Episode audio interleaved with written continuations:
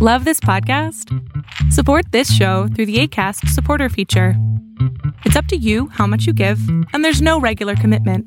Just click the link in the show description to support now.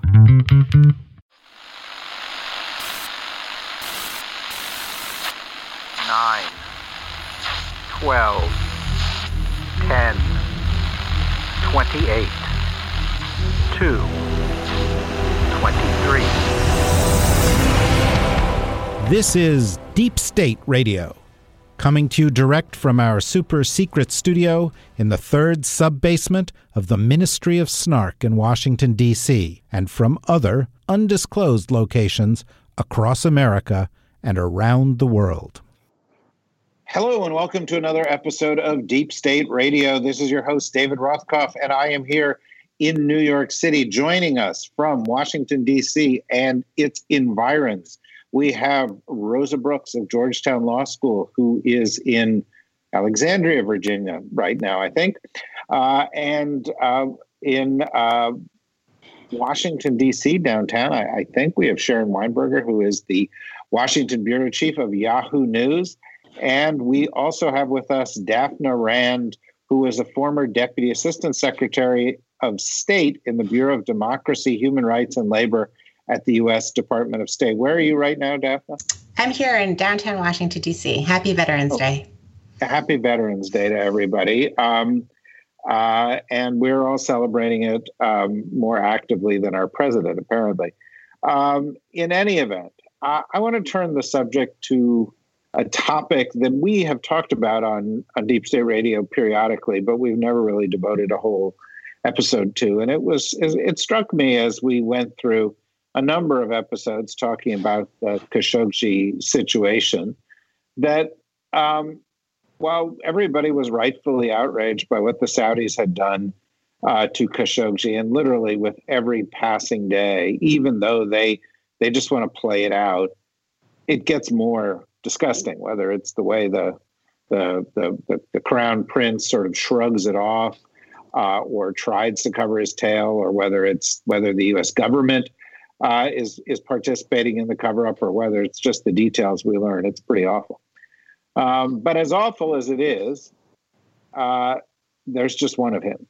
And you know, at the same time in Yemen, there has been a war going on that has produced what is undoubtedly the world's greatest humanitarian catastrophe.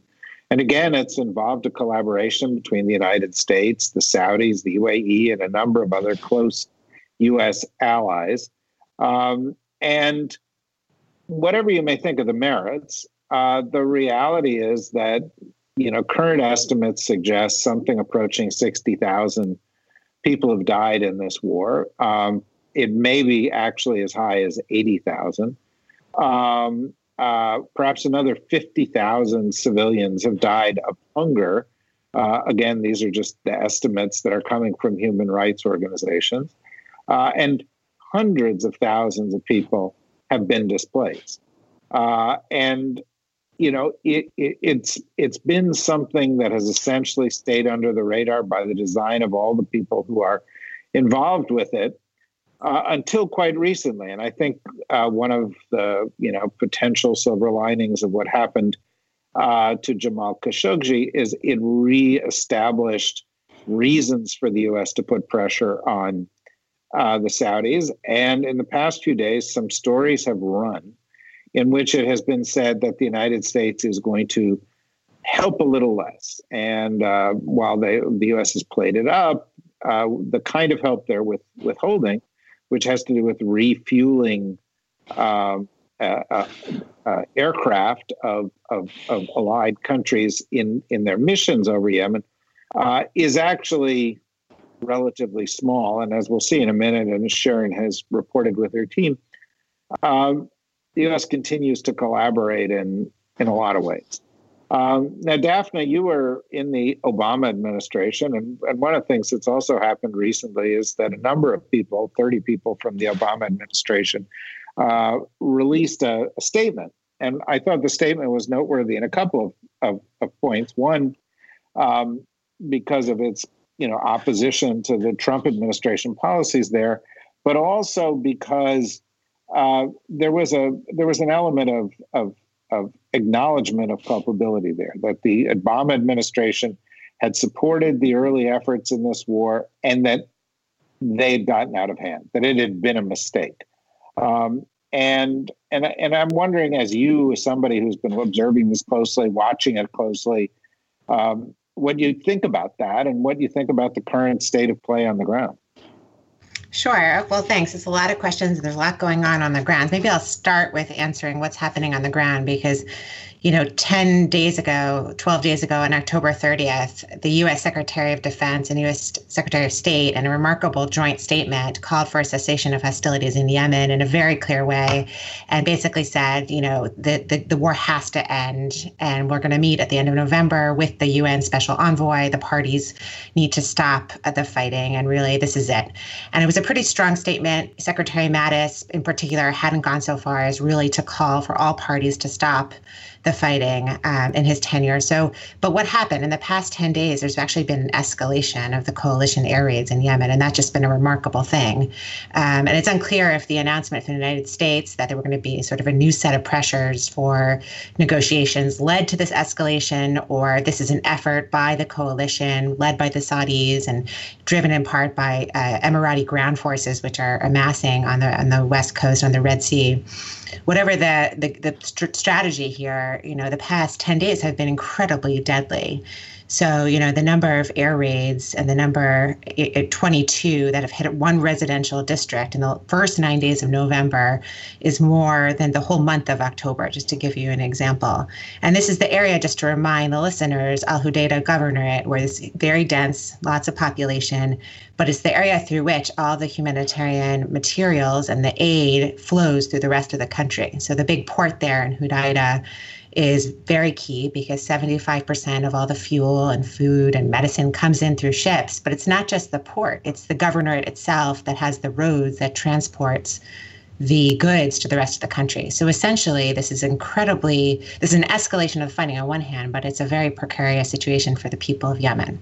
So just to quickly touch on, you know, what happened, the letter you know, look, it was the decision for the U.S. to support the coalition, and I stress the U.S. was never in the coalition, but decided in 2015 to offer material security support to the coalition led by Saudi Arabia, with including many other U.S. partners, was always considered to be conditional under the Obama administration. You know, we we thought of it as conditional, and in fact, began taking away some of the elements of support through 2015 and 2016, and then in a last-ditch effort to show the conditionality of the support and December 2016, we actually decided to help to, to hold one of the key pieces of munitions that was going to the Saudis um, in December 2016. But then when the Trump administration came in, it was clear that the policy of conditional support for the coalition had been eschewed in favor of all out embrace of, of the war and support for one side.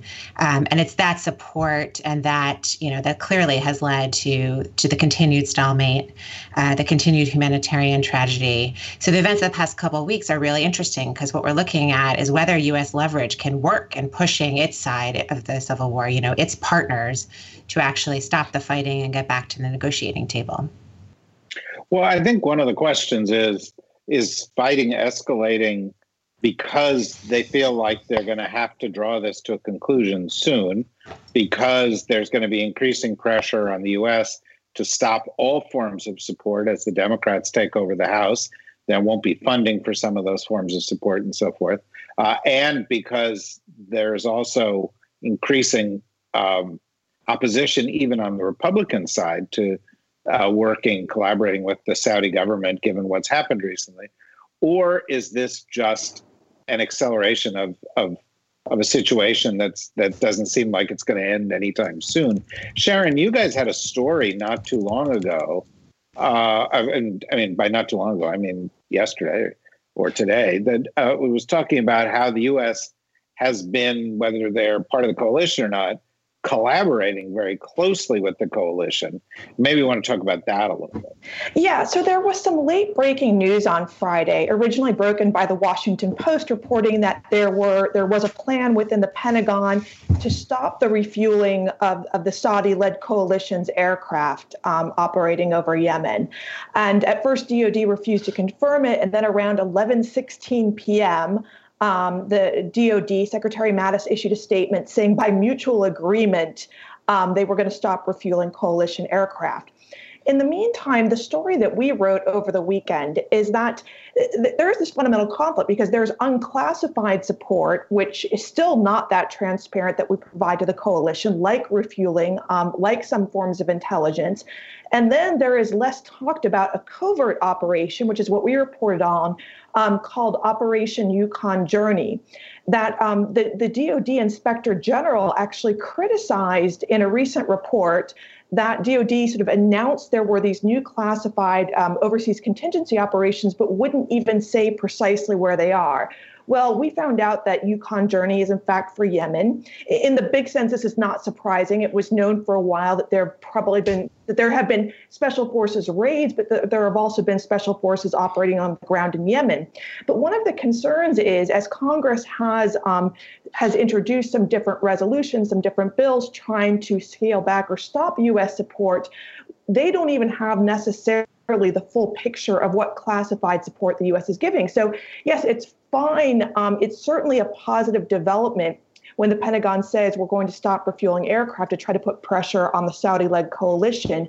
But the other question is um, what are the classified operations doing? And in the bigger sense, what is the strategy here? I think that's been the ongoing question for the past three years. Well, I think, Rosa, beyond the question, what is the strategy? You got to ask the question, what is the objective? What, you know, what, what how does this involvement in this serve the United States of America? Yeah, I you know I I it never made a whole lot of sense to me, and I I defer to Daphne and Sharon if they think it made sense at at some point. Um, uh, but but at this point, I think the you know the the theme here is that it's it's completely out of control. You know that whatever original objective, which which was linked to a combination, as I understand, of counterterrorism imperatives or perceived counterterrorism imperatives, uh, and as a desire to play nice with the Saudis uh, also in part because of counterterrorism concerns. Uh, whatever objectives were originally being served uh, are clearly no longer being served. It's it's you know it, it's not unlike the situation in Syria. It's a situation where whatever logic, whatever logic applied to early decisions just doesn't make any sense anymore and yet our policies have have not really adapted well, I think that's a question, but I, but let's let's let's drill down a little bit further on it. Daphne, can you think of any either legitimate objective the United States still has for being involved, or B, legitimate objective that anybody has for still being involved in this, what is essentially right now a humanitarian catastrophe without a seemingly uh, you know viable political solution in sight. No, you know, currently there's really no strategic objective that's in the U.S. interest. And the truth is, is that three years ago, in the context of, you know, the president and the Obama White House trying to negotiate the JCPOA, that was the nuclear deal, there was some concern that the Saudis were, you know, needed to be reassured. And that was one of the arguments that that led some within the Obama administration to advocate to supporting this coalition to reassure the Saudis that the United States was not, you know, betraying them or was willing to fight the Houthis because the Houthis are, you know, were considered an Iranian, an are an Iranian proxy. Although Iran's involvement, it's important to note, has only increased since 2015. So it's been sort of a self-fulfilling cycle. But I would just, you know, to Rosa's point about counterterrorism, the interesting thing here is that, you know, you can call counterterrorism as the Saudis call it, which is anti-Houthi, but the, the real counterterrorism threat to the United States, to the U.S. homeland, is AQAP. And AQAP was almost, you know, eviscerated from southern Yemen but since the civil conflict, so you have basically one conflict over another conflict, once the civil war between the Houthis and the coalition escalated and continued, it has created a failed state in the South that has enabled the return of AQAP and, and like minded Al Qaeda affiliates. So, in fact, there was no, you know, U.S. counterterrorism objective in the first instance, and the perpetuation of the war has only made the the more important U.S. counterterrorism threat more pronounced in Yemen. So that's been one of the deep ironies and sort of tragedies of this war. Not to mention the association of the United States with the coalition from the perspective of the people on the ground. And what I worry about is you know, the Pentagon can decide not to refuel, but the damage in some sense has already been done because the people of Yemen consider the US and the UK, who are supporting the coalition, akin to coalition forces. Well, in, I mean, I think a legitimate question is how are they not coalition forces? I mean, if you're providing the weapons and you're providing logistical support and you're providing intelligence support, um, and you have been ongoing providing training support, uh, you know, uh, and and frankly, there have also been reports that there have been U.S. special forces on the border of Yemen assisting and advising the the Saudis. Um, that sounds like they're part of the coalition to me. But uh, if I could uh, butt in there for a second, David, I think you're absolutely right. And to, to go back to what Dafna was saying originally about the Obama administration, you know, those of us who have followed the events in Yemen um, for the past number of years have been very frustrated by the lack of attention it gets. I mean, our sort of almost sick joke is that you know nobody reads Yemen stories. Um, but you know, even from the earliest days of the Saudi-led airstrikes, it was very. It wasn't like there wasn't a realization this wasn't going well. Um, there were civilian areas that were suffering from the airstrikes from the first days. Um, and so it, it, it's not I, think that the Obama administration shares a, I mean, a large amount of responsibility for what happened. It's certainly good now that former officials from that administration are going back and being critical. But this is not a Trump versus Obama administration issue. It is what is clearly a pretty disastrous policy from a humanitarian perspective, and as you mentioned, a political perspective that that doesn't see an easy resolution right now. Uh, no, no, it, it, it doesn't, and you know, I, I, I just let, me stick with you for a second, Sharon, before I go to, to Rosa. But, you know, you talk about why stories like this don't get attention. And, and you know, yet there have been in the past, you know, uh, several weeks, a number of stories of children who have suffered in in in in in, in, in inconceivably in this conflict. Uh, you guys had one of a, of a of a child who was a, a you know visible victim of this thing. Who effectively, as I read your story, got got kidnapped off to Saudi Arabia. We are still waiting for comment as of today from the Saudi embassy. Um, they said it's forthcoming. Yes, um, almost a week later. Yeah, well, I mean, I, am misquoting the old, you know, sort of adage. What is it? You know, one death is a tragedy. You know, a million is a statistic. Um, I, I, think what Khashoggi did in a very personal way, I mean, part of it was the way details were linked of how horrific it was. You know, I think um, nothing goes further in spreading a story than the words bone saw. Um, it is very hard in this very frenetic news cycle to get people to pay attention. I mean, it sounds awful to say to get people to pay attention to famine. Um, you know, we wrote about this young girl, a five year old girl, who at one point was a very visible face of the war in Yemen. Um, uh, Buthaina, Buthaina, who had her entire family was killed in a Saudi airstrike that they said was a technical mistake. It killed her siblings, uncle, and her parents. And she became a symbol of the war um, based in Sana'a. Uh, the family now claims that uh, she was lured with, with part of her family, with an uncle, to Aden, and from there airlifted against the family's will to Riyadh. Um, it is certainly clear, based on multiple interviews from family members, uh, that the family uh, that is with her is being held against their will, that they wish to return to Yemen. It's clear that one uncle has been put in prison in Saudi Arabia, and the Saudi government has so far not said why. Um, they have made public videos on Facebook saying they wish to return to Yemen. Um, but even that, you know, it's very hard. You know, kidnapping a five year old girl whose entire family was killed in an airstrike, it's still hard to, um, to get people to pay attention. I wish I had a better explanation for why. Well, it seems to be, a, Rosa, a problem that, the, you know, afflicts the entire region. I mean, Syria is still torn apart by chaos and war, um, but it doesn't get any coverage to speak of here. Um, and you know, there are flare ups every so often in, in Gaza. Doesn't get, uh, you know, gets coverage for a few days, more coverage than these other things do, but it, but it, but it, but it fades. Um, and I, you know, is is part of this just exhaustion on the part of the U.S. Is part of it, you know, ongoing disinterest in in what's going on in the rest of the world, or or you know, is there David, something I, I else think it's, afoot? and so apologies, I'm I have a little bit of a cold, so I'm doing a lot of throat clearing. Um, but I, I think it's it's more pernicious than that. It's it's uh, the the Trump show. Um, I mean, I mean, there. It's always difficult to get Americans and and the media to focus and stay focused on bad things happening far away. But I think that the the sort of standard difficulty has has been tripled or quadrupled because of the fact that we now spend all of our time in this country reacting to whatever most recent uh, crazy thing our president has done. And that's really sucked all the oxygen out of almost every other story.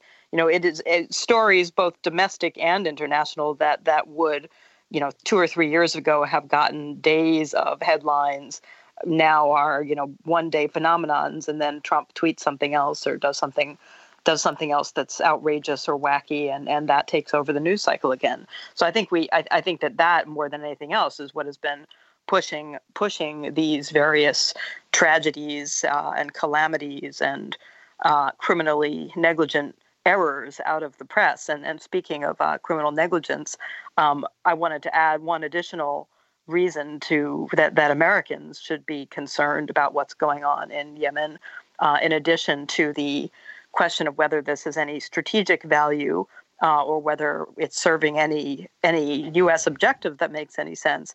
Uh, it's also exposing U.S. Uh, officials to significant potential international legal liability because, as a legal matter, uh, we are, you know, whatever we may say about whether we're part of this war as a, as a, sort of public relations matter, as a legal matter, we, we clearly qualify as, as co belligerents under international law and are liable for any uh, actions undertaken by our coalition partners and those we're supporting uh, that violates international uh, humanitarian law. And, and there have been numerous incidents that uh, are, are being investigated. Uh, and we don't know how this is going to come out, but but it's you know it's a really bad idea to give help and support to militaries that are not going to be all that careful. And under President Obama, uh, I think it's fair to say that at least there was some degree of concern about that and a good deal of concern on the part of Pentagon officials and White House officials about ensuring that those we were aiding were in full compliance with the law of armed conflict. Uh, under President Trump, I think that the White House has uh, completely lost interest in that issue. I think at the Pentagon, uh, there's still concern about it, but but you know it doesn't appear to have made a substantial difference in the in the outcome of hostilities. And I should add, I completely agree, Rosa, that, you know, back, David, to your point about the bipartisan nature of the concerns with the war and U.S. involvement in it, Congress has had a has had an eye on this, and they've been many a few members of Congress, including Ted Lieu, who's a former you know Navy JAG, has been asking these questions since the beginning. That Rosa, you're alluding to, what is the U.S. culpability under international law? And I would say that one bright spot here, if there's any bright spot, is the fact that there's been bipartisan. Um, cooperation on some of the Yemen related legislative activity. And there has been a fair amount, despite the, you know, distraction during the Trump era, despite the issues such as North Korea and Russia that seem to, you know, suck out of the air in the foreign policy debate or kind of, you know, demand attention. But there has been a great deal of concern about Yemen. In fact, there have been roll call votes on individual items. FMS, foreign military sales have, you know, usually they just go through and it's kind of just a stamp of approval. But in the past couple years, there have been at least two roll call votes that narrowly were defeated, you know, rejecting the notion that certain arms should be sold. Um, so Congress has exercised some of its oversight capacity. Just last, just earlier this year in the National Defense Authorization Act, there was language calling on the State Department to certify um, various things about how the coalition was operating, conducting the war.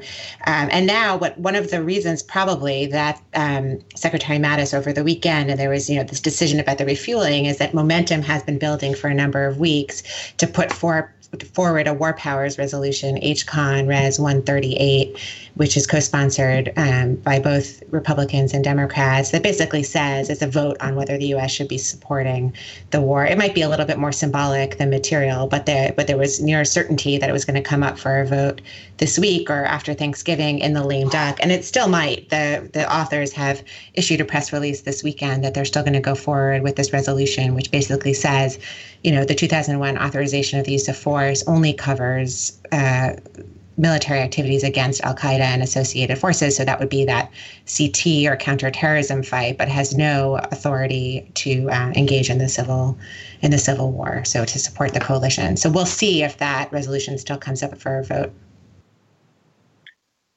Well, I guess one of the questions that we've got to start asking ourselves is what happens next. You know, there, you know, supposedly an effort to go and and and move towards some kind of political settlement here, but at the same time, uh, a Trump administration that's backed into a corner seems very likely to ramp up tensions with uh, Iran further. That's a, a an area uh, of, of of real concern and. And for example, um, John Bolton is in the UAE today, I think, as we're recording this, uh, and we know what John Bolton feels like uh, feels about, um, uh, you know, Iran. Um, I, I, I, guess the, the question becomes: Is this likely to get wrapped up because of this pressure, or is it likely to get worse because this is the flashpoint that the Trump administration can pursue? um, most easily and where you know Pompeo and Bolton and Trump, who are not aligned on everything, are aligned on this. You have any thoughts on that, Sharon? Yeah, I mean, I think you've hit on what is the most unfortunate part of this, um, which is certainly there's increasing pressure to cease U.S. military support for the coalition. And then there's the resolution coming out of Congress. There could be further congressional action.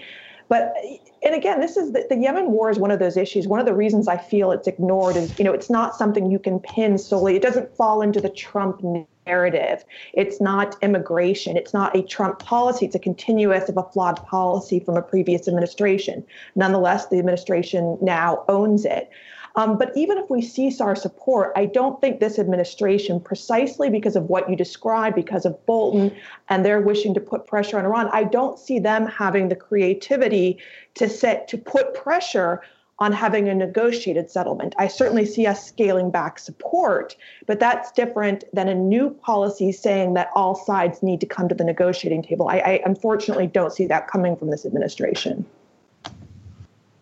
You know, Rosa, one of the things that strikes me as, as as we listen to this discussion and think about this is that part of this is is is is a, is a consequence of the United States trying to figure out how not to be involved in the Middle East while still being involved in the Middle East.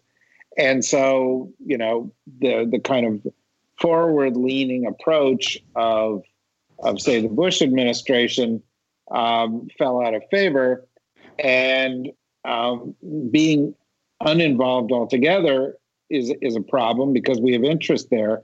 And so what you do is you get into these kind of issues where you say, well, let's let the regional actors do it, and we'll just provide them with some support. But as you said earlier, they may not be operating to the same kind of uh, standards or with the same kind of objectives we have. And so there's a, there's a broader issue here, quite apart from Yemen, which is the U.S. is without a, a strategy or modus operandi in the Middle East at large.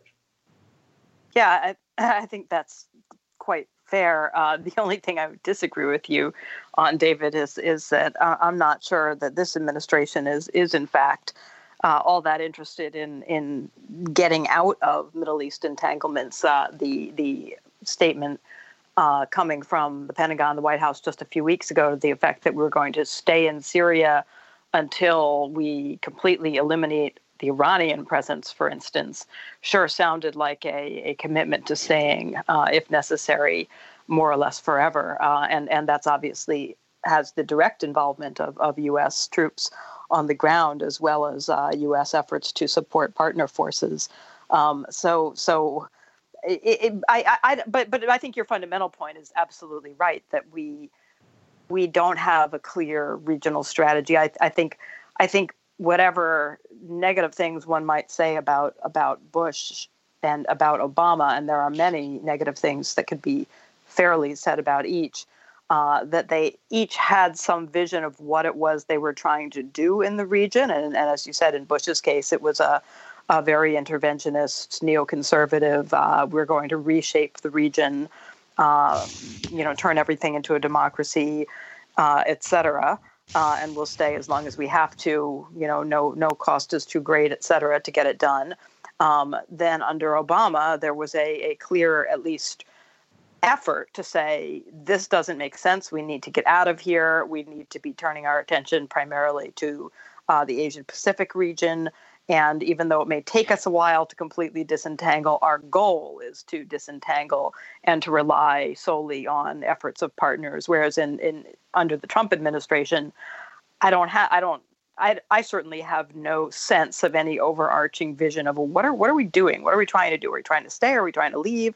We're trying to stay some places and leave other places. Are we just you know pulling random policy objectives out of a hat, you know, every few weeks and going with that for the next couple weeks. That is frankly often what it what it seems like. Um, definitely prognosticate. Um, but you know, I mean, you can prognosticate about what's going to happen with peace talks, but I'm really more interested in what's going to happen to the people of Yemen. Yeah, I'm actually pessimistic on both fronts, but maybe even more pessimistic about the people of Yemen, um, who, you know, the country is completely destroyed in some way, in many ways. The South has, the services are not running, um, and there's really two, at least two, if not three or four different governing structures. So the first question is Is it possible to stitch back the, the country back together again? And I think that's Martin Griffiths, the UN special envoy's first task is to consider how the negotiations fit into a unified Yemen. The second question is what to do about the regional, the, the neighbors. So we've talked a lot about Saudi led coalition, Saudi Arabia, and they've been the most active from the air. But on the ground, the United Arab Emirates, the UAE, have deployed thousands and thousands of troops and really have a mini coalition within a coalition with their own war aims. And their war aims are increasingly diverging from other members of the coalition. So whereas the Saudis really want to protect their border and their territory from Houthi missiles that have been you know, have been uh, threatening them. The UAE might have a, you know, a more long-term strategy, an economic strategy of seizing, continuing to hold its, sort of their their hard-won Red Sea ports. So that is that is the chief concern for both the people and for the negotiators how to you know provide humanitarian aid begin reconstruction where possible um, if there's a ceasefire in a way that takes into account the multiple and overlapping governing structures including of course the houthis who you know rule with an iron fist over their areas including sana'a currently the capital.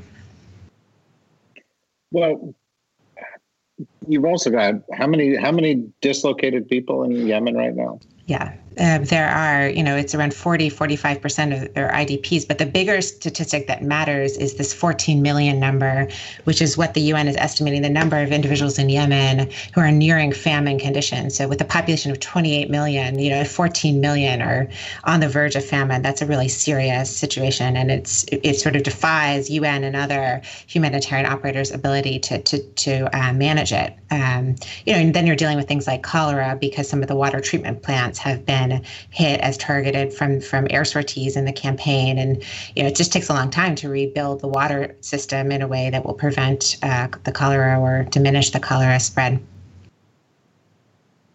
Sharon, how, how, how do you how does one get the American press to care about this enough to get the American people to care about it? Uh, that's the question I've been asking myself for over three years. I, I'm not sure. I mean, I have, I have been now at three different publications commissioning and editing stories on Yemen. Um, and this is not, these are reporters who, who want to do the reporting and, and find a hard time placing them. You know, sadly, but also, I mean, you know, what I tell reporters when they pitch Yemen stories is if nobody reads it, you you haven't done any good to anyone.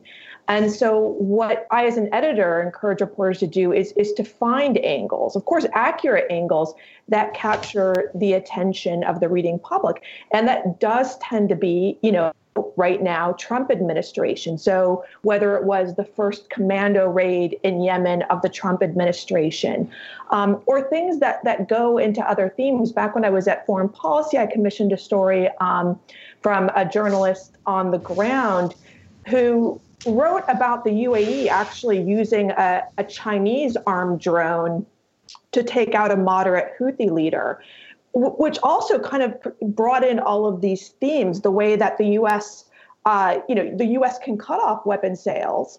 Um, and in fact, uh, one of the reasons the UAE had bought a Chinese armed drone was because the U.S. hadn't allowed for a long time the export of our armed drones. But you know, you can cut off arms sales, but then another country can come in and fill the void. It's a really complicated problem. But that's what I continue to push reporters to do to show why the Yemen conflict matters, not just as a humanitarian disaster, which is certainly one of should be the biggest reason, but also because of what it shows for where regional politics, international politics are going. It's hard. Yeah, well, on on that point, just to go back to your earlier point, Rosa, do you think people in the United States government are liable for prosecution for war crimes? Are allies liable for prosecution for war crimes? Is this a potential flashpoint and angle in this story?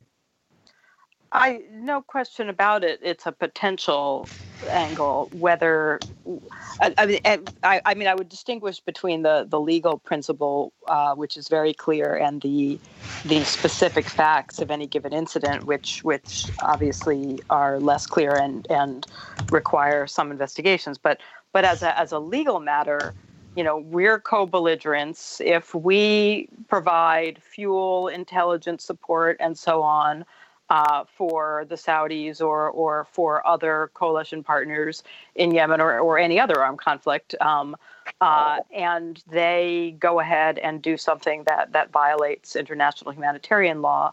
Uh, we are potentially we we meaning the United States of America and and specifically uh, whatever whatever officials were directly involved um, are potentially liable for criminally liable as well as potentially civilly liable uh, for certain things. Um, whether a particular incident counts as a war crime is a is a is a more complicated matter.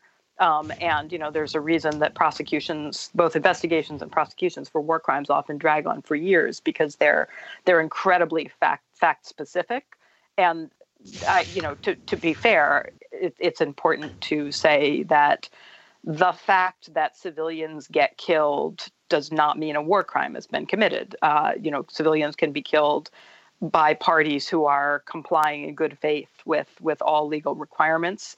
Um, sometimes really bad things happen. Sometimes accidents happen that aren't due to negligence or fault, uh, and much less criminal activity. Um, so, so on the one hand, you know, it, no, it's not possible to say with any certainty, given the sort of armchair armchair knowledge that I have, that there have been war crimes and that the United States or U.S. officials would be criminally liable. Uh, on the other hand, it's certainly possible to say that there are there have been incidents that at a minimum merit investigation, some of which are already being investigated, uh, and that if it is determined by investigators that not just a tragic accident but a but a, a criminal activity has occurred, then yeah, there's potential individual criminal liability for U.S. actors. Okay, just we just have four or five minutes left. I would just like a couple more questions. Um, Dafna, you talk about the 14 million people who are in Yemen on the verge of famine Mm. drill down. What is the verge of famine? How close are they to famine? How many? I mean, I've read that perhaps fifty thousand people have died of famine so far, but but but how bad can it get? How quickly? Right. You know, one of the interesting parts of this famine is that it's an economic issue rather than a sort of deficit of food. We think about famine as sort of the crops don't grow, right? But here, there is food getting into the country, but because of the inflation and because all of the ports have been squeezed, it is exorbitantly expensive. So there's food to be bought. There's even some medicine to get in the black market, but no one could afford it. So that's one problem. Um, you know, as I said, a lot of this access comes through the Red Sea ports, and that's being squeezed. In fact, the coalition even blockaded the ports last year, a year ago, for a number of months. And then Sanaa Airport is being closed and shut down um, by the coalition, so that squeezed the country. So for in, the individuals, it's the combination of you know the inability to address treatable diseases because there's no medicine, there's no fuel because the fuel comes in through um, transport vehicles that can't they can't actually move around the country because of the fighting is so bad and because the belligerents to the to the, the actors you know the, to the conflict are not allowing some of the vehicles to move.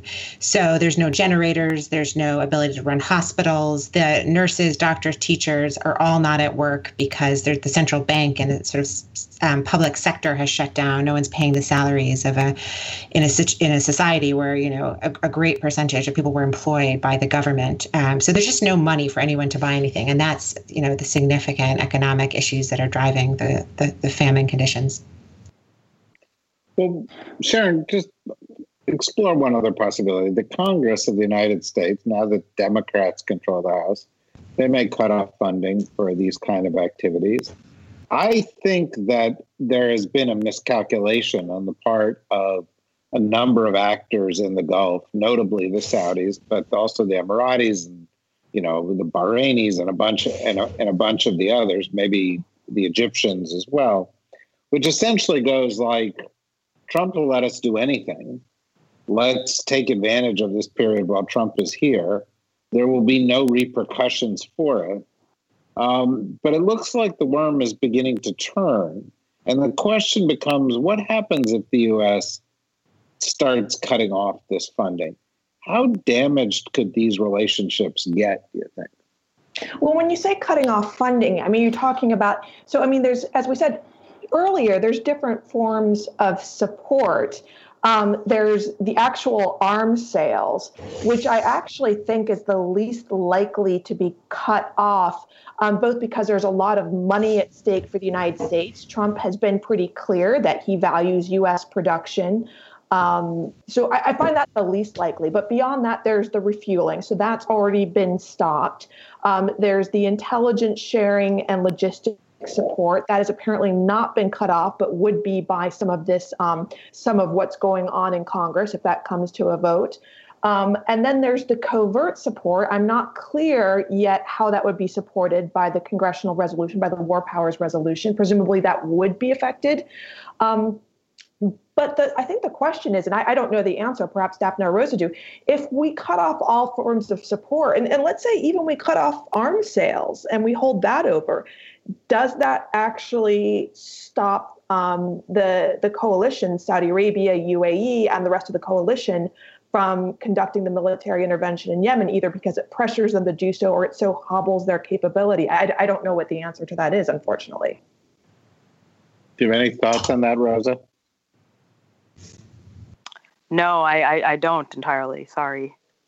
Well, you know, let me go on, go on, Daphne. Yeah, I mean, I would just say that this is the you know hundred million dollar question when you have this kind of support, which is you know the, on some level the Saudi and Emirati military infrastructure was built and created by partnership capacity building over decades, right? So, um, so on one hand to sort of ground the air force the saudi royal air force to stop the sorties you know is possible if that's the goal because you know all levels of us support could be withdrawn whether it's the training that goes on or all sales. So i do think it's possible um, but the bigger question that's being asked in this part of the conversation is the leverage. And this is what bothers me the most right? In the beginning there was a conditional agreement to conditionally support the, co- the coalition and the us imprimatur and reputation was given and offered to this. But now three years years later, it seems like you know the U.S. has sullied its reputation, has had all the downsides and negatives, including the ethical and legal downsides that we've discussed, but doesn't have doesn't seem to have accrued enough leverage to turn off the war or determine the strategic end of it or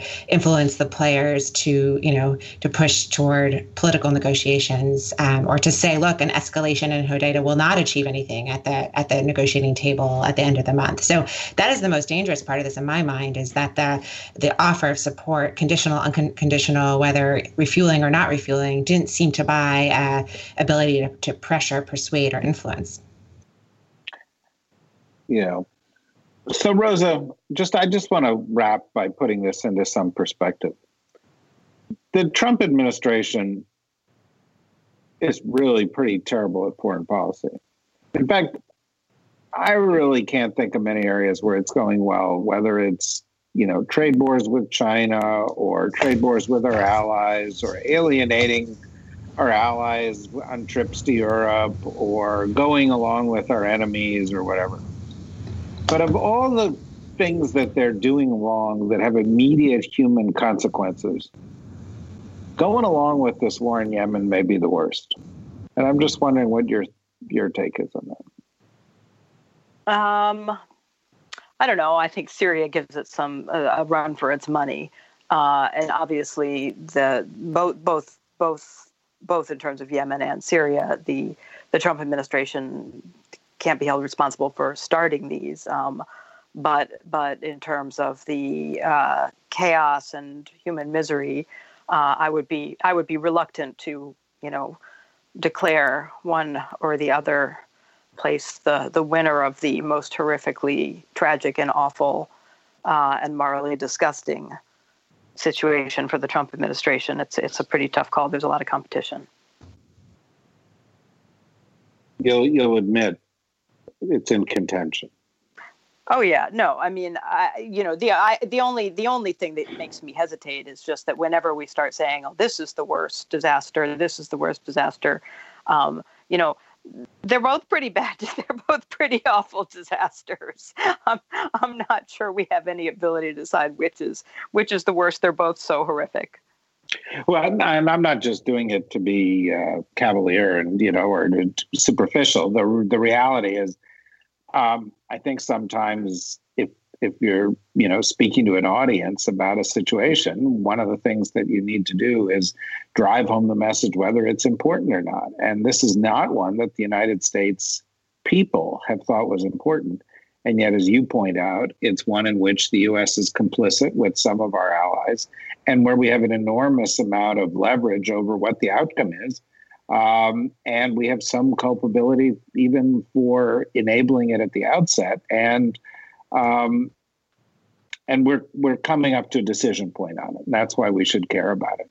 In any event, I you know I, I'm I'm delighted that you folks could spend the time to go through this, go through it in detail, and bring your uh, considerable experience to this. Um, I want to thank you, Daphne. I want to thank you, Sharon. And Of course, I always uh, uh, love doing this with you, uh, Rosa, every week. But uh, I would also say that those of you who are out there and who want more on this, uh, we'll keep on it. Uh, go to deepstateradionetwork.com. We'll have some one-on-one conversations on this topic. We we will have ongoing conversations about the broader context. Um, we've got loads more coming in podcasts and in other kinds of of, of, of, of written content. So go there, become a member, help support Deep State Radio Network. Uh, .com. It helps support programming like this, um, which I think is important because these discussions aren't happening enough. Thanks, guys, very much. Deep State Radio is a production of the Deep State Radio Network, a division of TRG Interactive Media. Our podcast today was produced in cooperation with Goat Rodeo Productions and was supervised by Ian Enright. Join us again for another episode of Deep State Radio. If you don't, we know where to find you.